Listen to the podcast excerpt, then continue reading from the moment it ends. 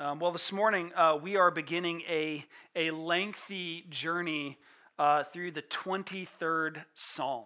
The 23rd Psalm, if you want to turn there in your Bibles. Um, at this point, we are not entirely sure how long this journey will take, uh, but I trust that as we do a deep dive into the words, the lines, the phrases of this poetic prayer, that our hearts will grow increasingly content in the midst of our circumstances as we grow increasingly more satisfied in our shepherd. Now, some of you will think maybe that uh, to begin to walk through the 23rd Psalm on Easter Sunday is a bit strange, and in some ways it might be.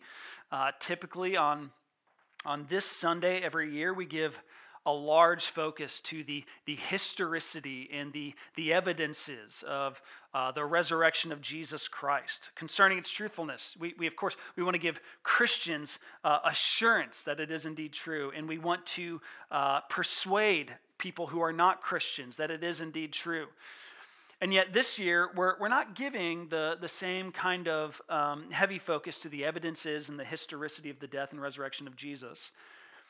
However, we would do well uh, to recognize the, the association of the 23rd Psalm and the resurrection of Jesus Christ.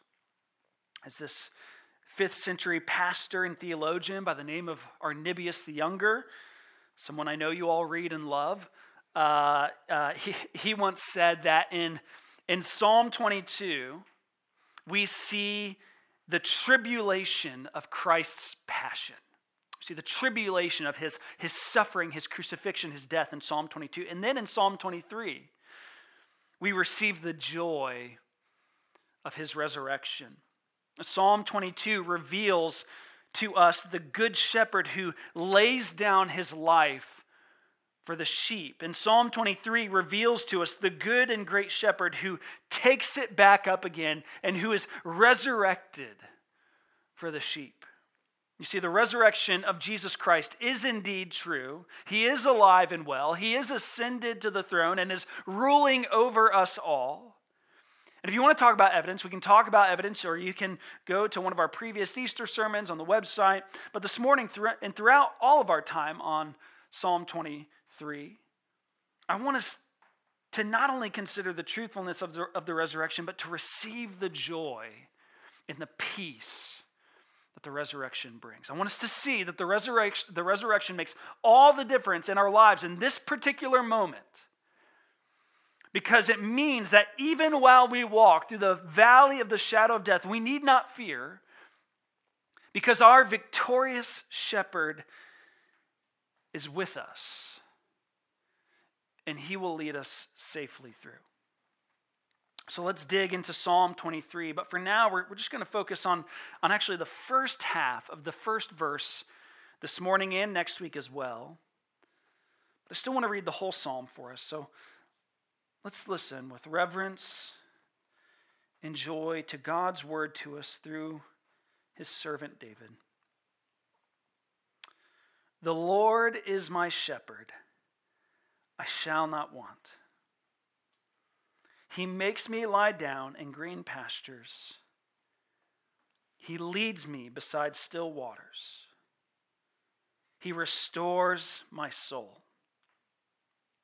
He leads me in paths of righteousness for his name's sake.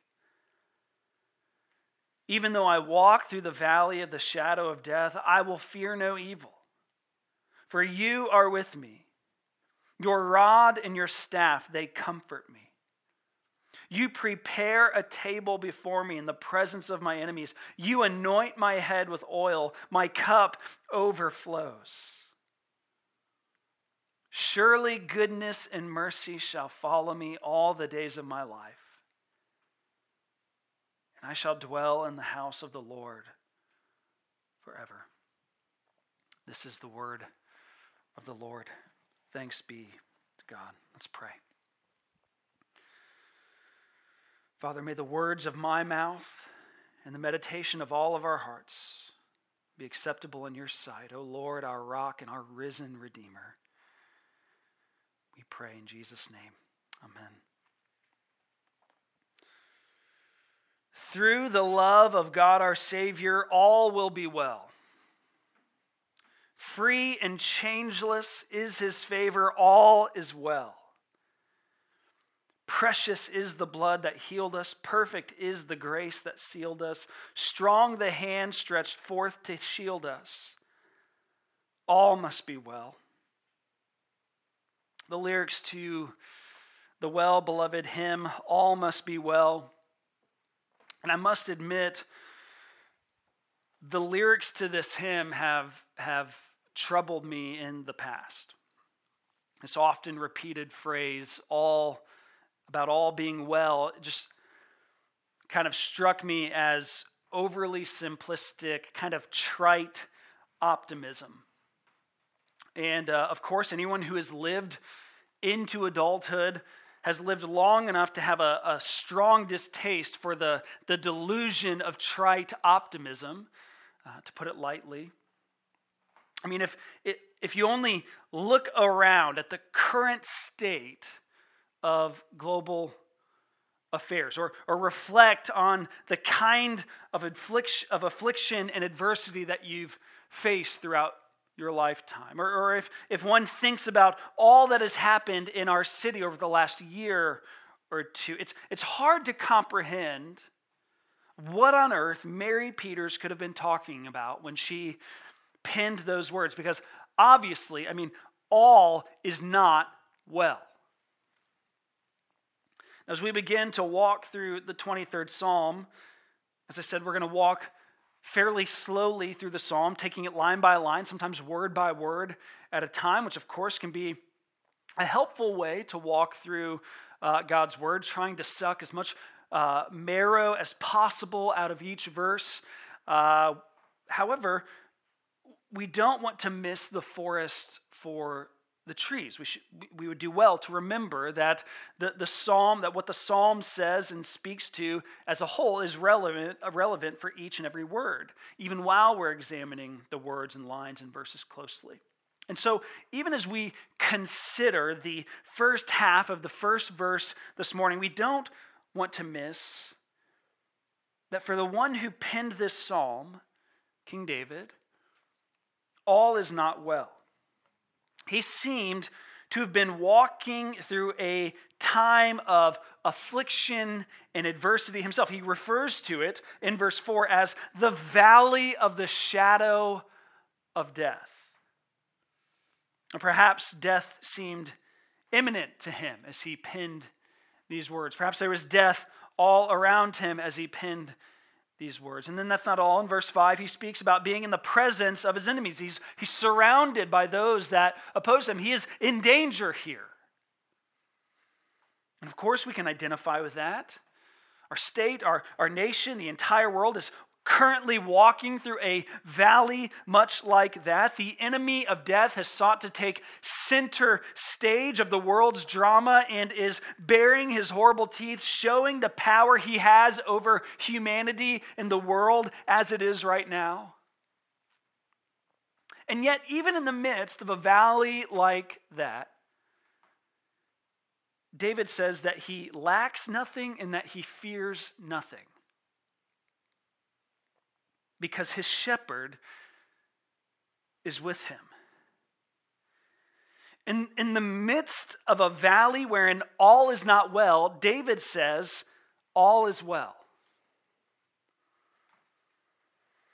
And for those of us in Christ, we can say the same in the midst of this valley, not out of trite optimism, not, of a de- not out of a, a delusional, trite overly simplistic optimism, but with a resilient hope, even in the face of darkness and difficulty, even while facing the, our, our current reality. Why? Because we, we possess something that no one else possesses. We have a comfort that no one else has. We have a reservoir to draw upon that satisfies like nothing else. We have the presence, the guidance, the provision, the protection of a good and great shepherd who is with us in the valley. As Lesslie Newbigin once said, he said, I'm neither an optimist nor a pessimist. Jesus Christ is risen from the dead.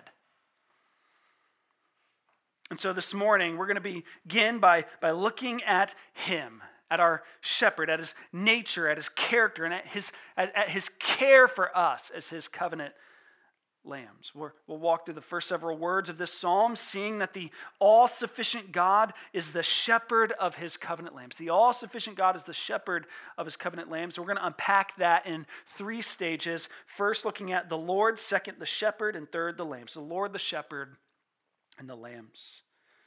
First, we see the Lord. The psalm begins with two words the Lord. The Lord is my shepherd.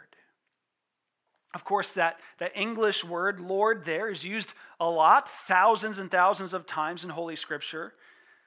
And you might have noticed in your particular uh, copy of Scripture that the latter three letters of the word, ORD, are capitalized. And that's the translator's way of signifying to us that the word translated as Lord here is a particular name, a name given to God's people by God Himself in Exodus 3. And the name that he gives his people to call him by is the name Yahweh, or sometimes it's written as Jehovah. We read the passage earlier wherein the Lord gave his people this name. It was in Exodus 3 where the Lord calls Moses and is sending him to Egypt to rescue his people from the tyrannical superpower of Egypt and its Pharaoh. And so this is this is no small feat. This could mean imprisonment, this could mean torture, this could mean death. And at the end of the day, who's to say that the Israelites will even listen to Moses and follow him out of Egypt? And so Moses asks God for some assurances. And at one point he asks him, he says, if I come to the people of Israel and I say to them, The God of your fathers has sent me to you, and they ask me, What is his name? What should I say to them? And to this, God responds by saying, I am who I am. Say this to the people of Israel I am has sent you. This is his name.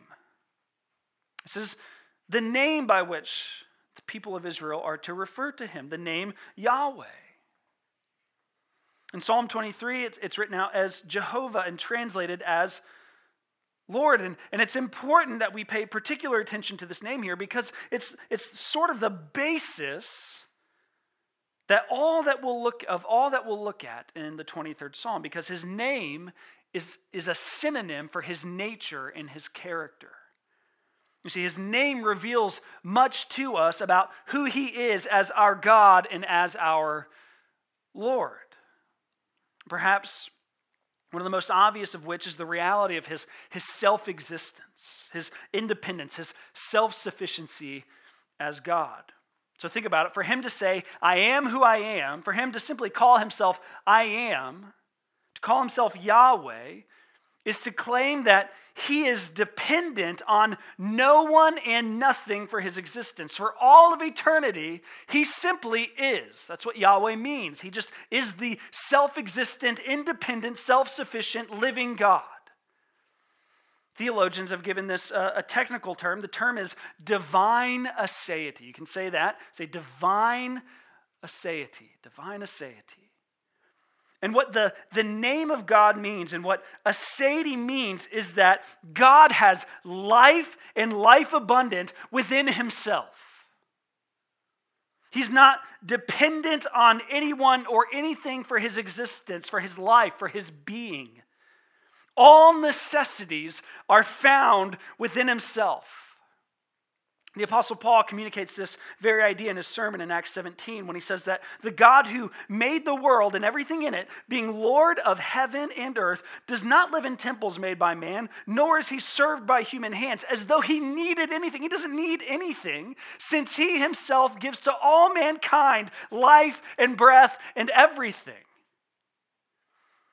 Self sufficiency is, is how we often try to define uh, divine aseity self sufficiency. And, and, and of course, when we speak about God, we, we, we can't really comprehend Him fully or describe Him fully with our words. We just kind of do what we can. But self sufficiency may be too mild a phrase. much of the time, when we think of something as sufficient, we think, ah, it's not the best, it's not the worst, but it'll do just fine. It's sufficient. But don't make the mistake to think of God as, as, as, as being merely sufficient in that way. When we call him self sufficient, we don't mean he'll do just fine.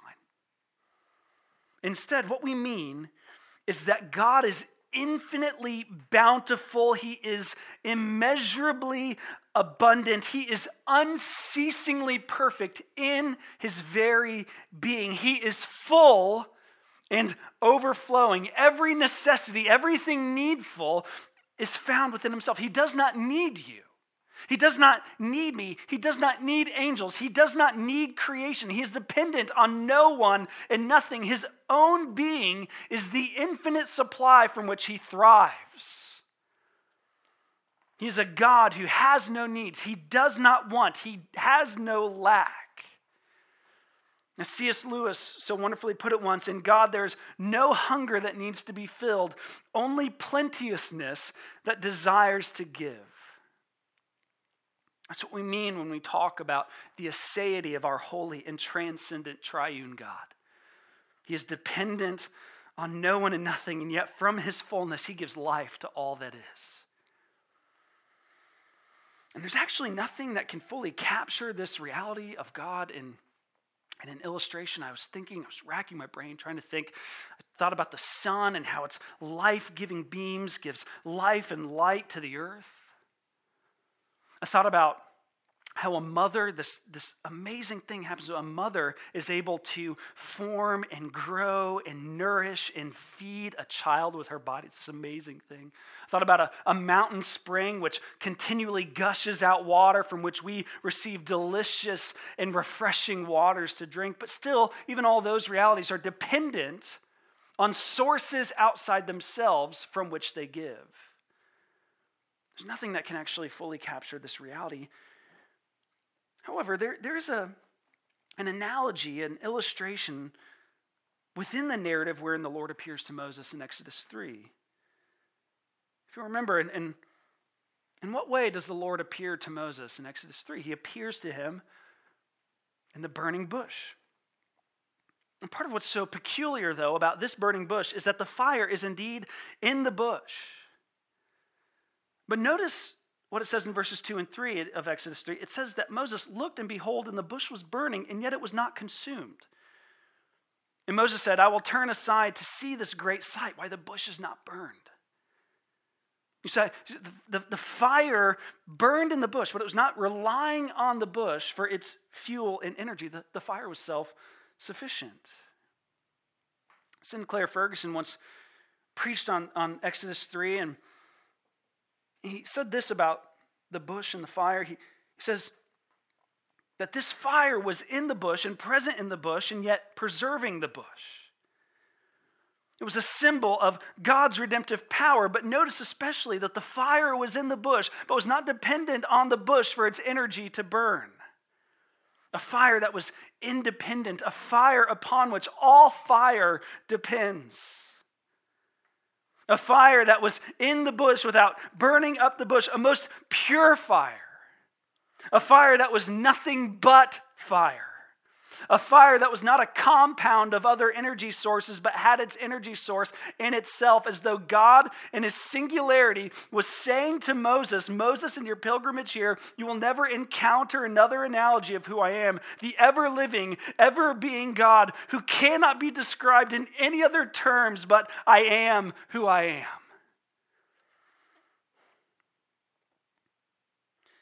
And you can see how that must be true if indeed he is going to be the good and great shepherd that he claims to be.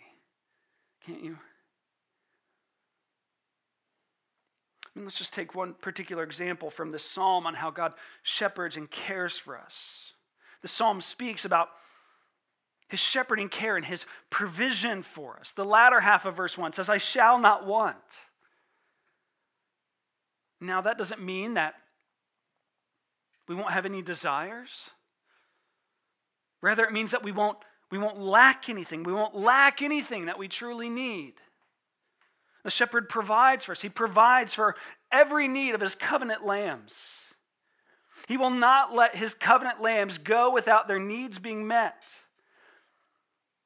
Well, how could that be true unless the God who is our shepherd is the God who is without need or want himself? He must first say, I shall not want, I will not want, I cannot want, I do not want, before we can say, I shall not want.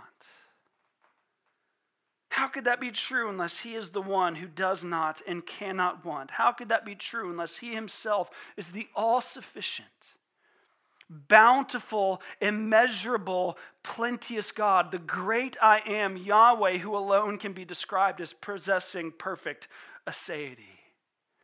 That is who your shepherd is, the Lord, Jehovah Jireh, your perfect and all sufficient provider.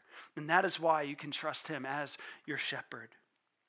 Look with me next at the shepherd. Our God is Yahweh, and He is our shepherd. David writes, The Lord is my shepherd. And of course, calling Him our shepherd is somewhat different from calling Him Yahweh or Jehovah.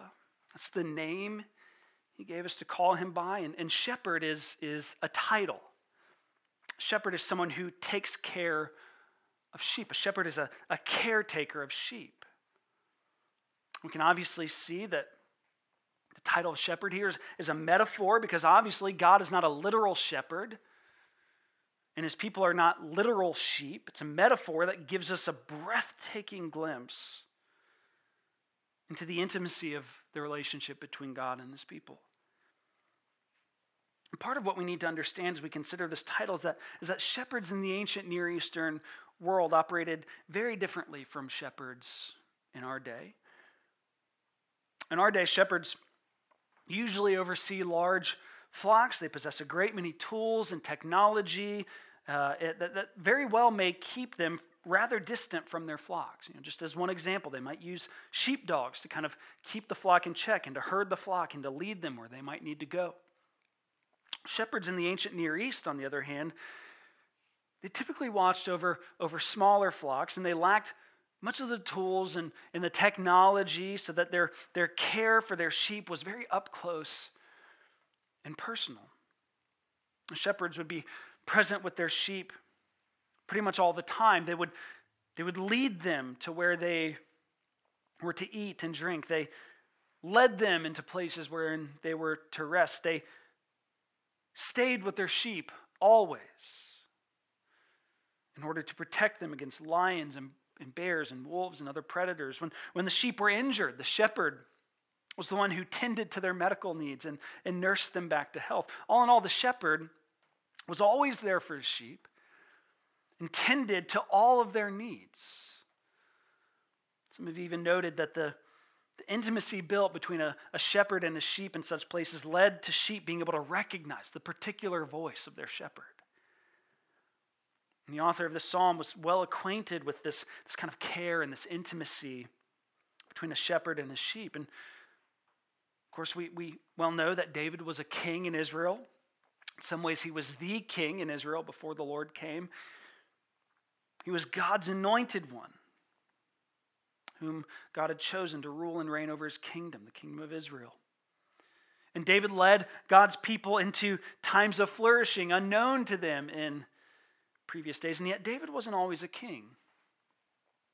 Before he was also a shepherd. Before he was enthroned as Israel's sovereign, he was, he was a shepherd over his father's flock. And here in the 23rd Psalm, David is reflecting on his current situation in life. He is walking through the valley of the shadow of death, he's surrounded by his enemies. He may even be at death's door here. We're, we're not exactly sure of the situation, but it seems like death is, is looming. And while there, he's reflecting on Yahweh's particular and intimate care for him in the midst of all of his troubles throughout his life. He's reflecting on, on how, even in the midst of all the tribulations he's faced, Yahweh has been his provider, his protector, his guide, his caretaker. His mind harkens back to all those years to when he walked with his little flock. Now, he would protect them from the bear and the lion. how he would lead them into green pastures to rest and eat, and beside still streams to drink. He remembered how he tended to their wounds and carried them on his back when injured, gently nursing and restoring them back to health. He remembered how he would guide them with his very own voice on the right path for their good and for their flourishing, and how they would recognize and listen to his voice. And as he remembers this, as he recalls how the Lord has been and, and done all this for him and more, how the presence of the Lord has always been with him, that he has always been protected and provided for, how the Lord has always guided him with his word, how he has never been in lack, how he has never been overcome. He writes, The Lord is my shepherd. Because of this, David has always been satisfied, always been content. He's always faced those difficulties in life with resilience and hope, all because he's trusted the voice and the care of his God and his Lord. And so he pins that the Lord is his shepherd, the Lord is his intimate and strong caretaker. And I wonder as we, as we look at these words, if, if you can say the same this morning. As we walk through this, this particular valley in this particular time given to us, what state is your soul in? Are you resting in the care of your shepherd? Are you listening to his voice and trusting in his promises to never leave you or forsake you? Are you, are you trusting in his promises that if you seek first his kingdom and his righteousness, that he will provide for all your needs? Are you at rest in the care of your shepherd? Which brings us lastly to the lambs. And here I want to focus our attention on just these two little words nestled between the name Yahweh and the metaphor shepherd. These two little words is my. The Lord is my shepherd. And this emphasizes here the, the sort of particular intimacy and care of the Lord for his covenant lambs. You see, David doesn't merely say that the Lord is our shepherd, he says that the Lord is my shepherd. And in saying that the Lord is my shepherd, David is testifying to the Lord's particular love and care for each of his particular lambs. He's not just the shepherd of the entirety of the created order or the whole of the human race. He's not just the shepherd of Abraham, Isaac, and Jacob. He's, he's not just the shepherd of his church, although that's true. But as the shepherd of his church, he is the shepherd of each of his individual lambs, giving each of them his undivided attention and infinite particular love. He's capable of that because of his bountifulness, his, his, his plenteousness. Now, I, I read Michael Reeves once right. He said that the Lord is too great to overlook you today. He is too great to overlook you today. He loves you and cares for you with a particular love and a particular care of which He is infinitely capable. And this is part of what makes Christianity so astounding, so scandalous, so peculiar. That the infinitely transcendent and self sufficient God condescends to be your God and my God. Christ died for me and Christ died for you. And even if you or I were the only ones in need of his atonement and forgiveness, he would have done the same. He loves us with a particular love and cares for us with a particular care because each of his own, each of his people are his very own covenant lambs pastor and theologian Richard Sibbes once wrote, he said that, that God is said to be our God and to be a God unto us when he applies for the good of his creature that all sufficiency which is within himself.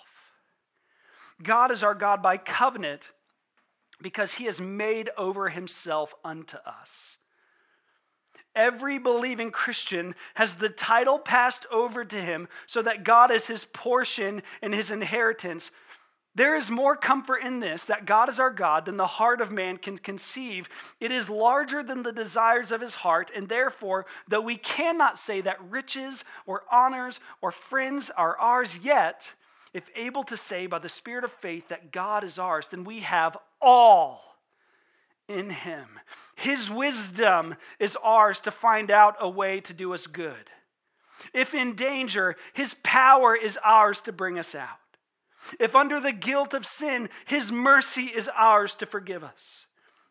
If in any want, his all sufficiency is ours to supply us.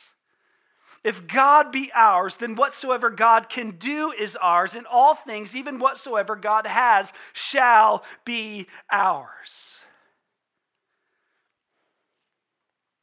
Perhaps we need to be careful when we speak this way because we, as as Western Christians, we're highly individualistic and, and continually confronted with in the scriptures that the Christian faith is not an individualistic faith. It's a communal faith. It's a faith that calls us into the believing community. It's a faith that calls us to look outside of ourselves in effort to love our neighbors as ourselves, to not merely be focused on our own needs and desires, to be, to be focused on the needs and the desires of others.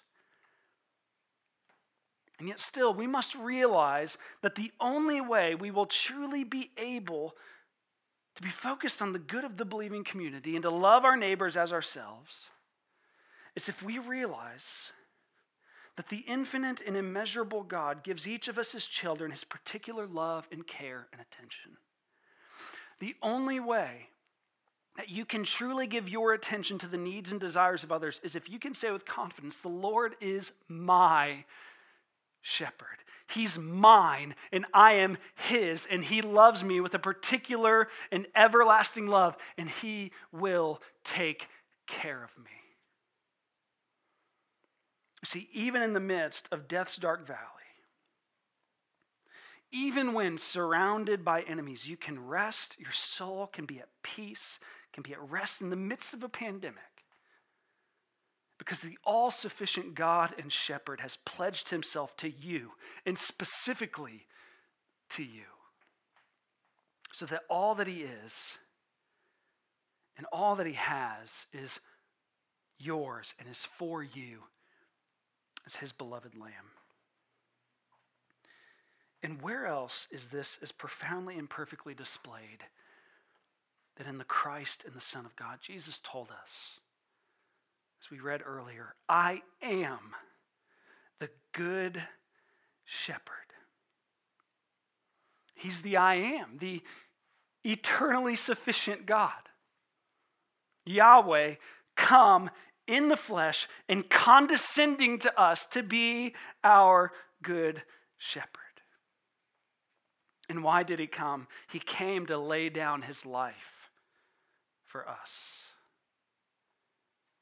He laid down his life in your place. He not only walked through the valley of the shadow of death, but he let it overtake him. He let it subsume him and drag it down, drag him down into its darkness. As perfect humanity, he died in the place of sinful humanity so that the penalty for our sin would be paid and that we might be clothed in his perfection. But that's not all. He who laid down his life for you also took it up again. Yes, he went into death's valley.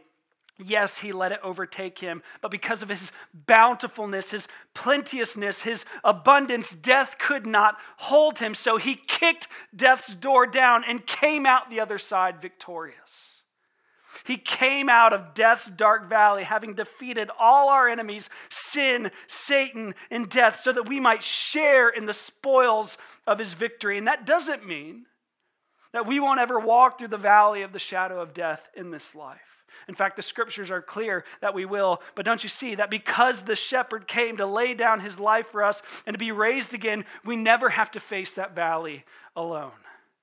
He's with us always with us in the midst of the valley, so that we're always guided, always provided for, always protected, and therefore always at rest. And that's not all. But because of his resurrection, we have the promise of eternal resurrection life with him. The psalmist wasn't exaggerating when he wrote that he will dwell in the house of the Lord forever. We will dwell in God's house in his presence as his beloved forever and ever. Because of our victorious Savior, there is no grave that can hold us down because he kicked death's door down. We can walk straight through death's dark valley and come out the other side victorious in him because he made a way, he knows a path, and he is leading us to that place in victory. And because of that hope, because of that promise, because of that glory, because of that future, whatever it is we face in the here and now, it can't steal our joy, our peace, our rest. The sufferings of this present time are not even worthy of being compared to the glory that we will possess and experience then. On that day, we will behold the bountiful and plenteousness and immeasurability of God, from whose abundance we are created and redeemed, and we will enjoy life with Him and His perfected creation forever and ever.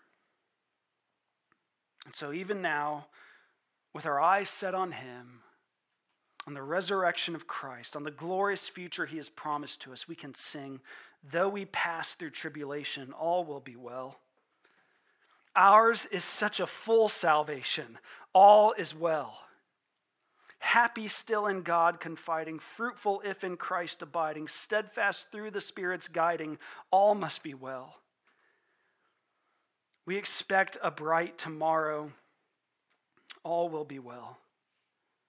Faith can sing through days of sorrow, all is well.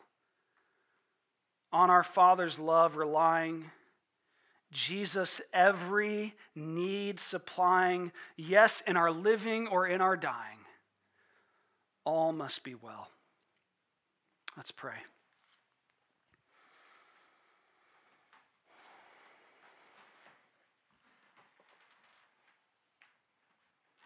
Jesus, you are the good and great shepherd who laid down your life for the sheep and who took it up again for our justification.